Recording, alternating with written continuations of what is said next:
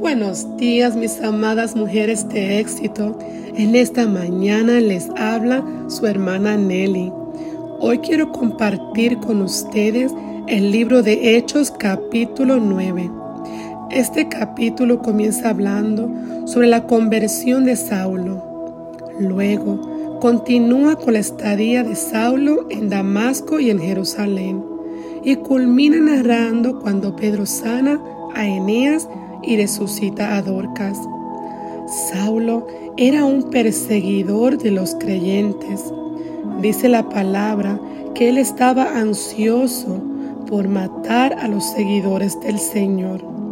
El corazón de Saulo estaba tan dañado y endurecido en contra de los creyentes que no le fue suficiente todo lo que él iba hecho, sino que acudió al sumo sacerdote y le pidió cartas dirigidas a las sinagogas de Damasco con el fin de solicitar su cooperación en el arresto de los seguidores de Jesús. Pero lo menos que se iba a imaginar Saulo era que de camino a Damasco iba a ocurrir un poderoso suceso que le iba a cambiar y transformar su vida para siempre. Saulo tuvo un verdadero encuentro con Jesús.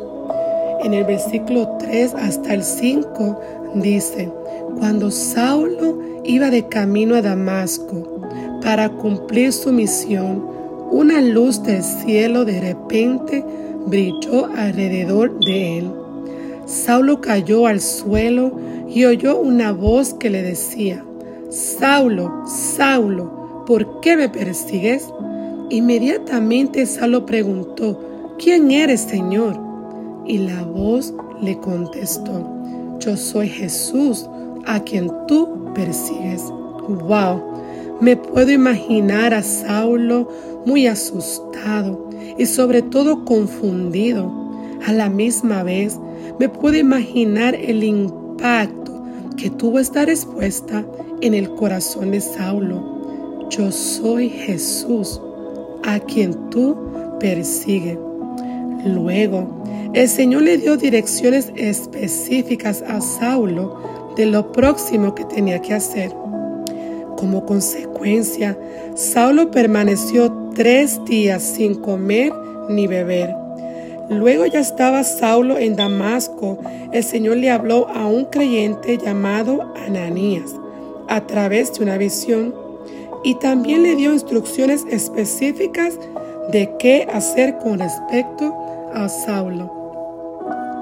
Pero Ananías como que no le gustó la idea de tener que ir a buscar a Saulo, poner sus manos sobre él para que él recobrara la vista. Prácticamente, por la reacción de Ananías, yo puedo percibir de que él pensaba que Saulo no merecía que orara por él, por todas las cosas terribles que él le había hecho a todos los creyentes de Jerusalén. En el versículo 15 está la respuesta del Señor hacia Ananías. Ve, porque Él es mi instrumento elegido para llevar mi mensaje a los gentiles, a los reyes, como también al pueblo de Israel y le voy a demostrar cuánto debe sufrir por mí. Así que a Ananías no le quedó de otra que obedecer las instrucciones que el Señor le iba dado con respecto a Saulo. Y fue ahí donde no tan solo Saulo recobró la vista, sino que también fue lleno del Espíritu Santo. Saulo fue bautizado. Desde ese entonces, Saulo fue transformado y hecho una criatura nueva en Cristo. En el versículo 20 dice que Saulo comenzó a predicar acerca de Jesús en las sinagogas diciendo, Él verdaderamente es el Hijo de Dios.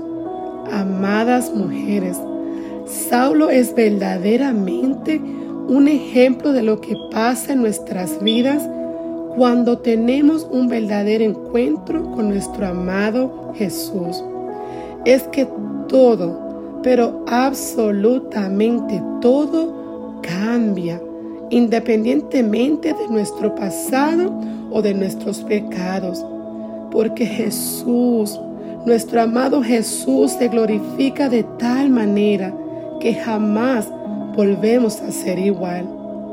Mujeres de éxito, en esta mañana yo te invito a que abras tu corazón y le digas a Jesús, yo quiero tener un verdadero encuentro contigo, un encuentro que me transforme y me marque, que marque un antes y un después en mi vida y en mi caminar. No olviden que tú y yo somos instrumentos elegidos. Bendiciones.